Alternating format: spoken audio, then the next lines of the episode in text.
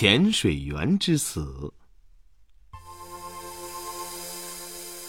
夏威夷是个风光美丽的地方。每年夏天，世界各地的游客纷纷来这里避暑度假。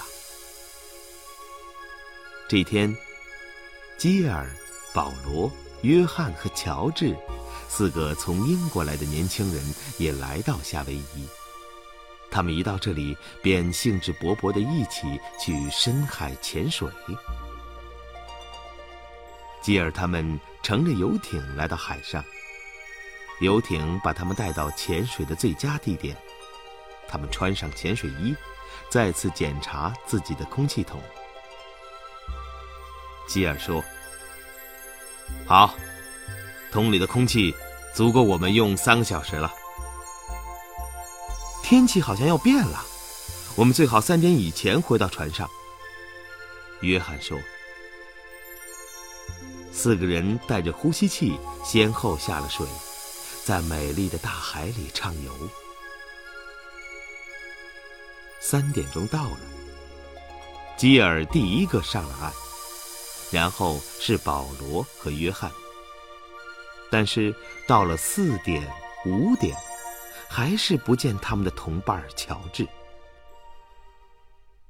一定是发生意外了，吉尔说。他们赶紧通知海上救护队。不一会儿，救护队赶到了，救护队员立即跳入出事的海域里。时间一分一秒的过去了，吉尔他们焦急的等待着。一小时后，救护队员终于上来了，可是他们带来的却是乔治的尸体。乔治死得非常安静，就像睡着了一样。令人困惑的是，乔治是他们中最强壮的，医生也证明他的心脏非常健康。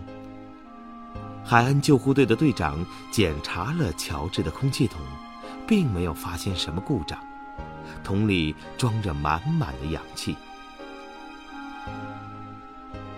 这空气桶是谁准备的？队长问。我们四个人的桶都是保罗准备的。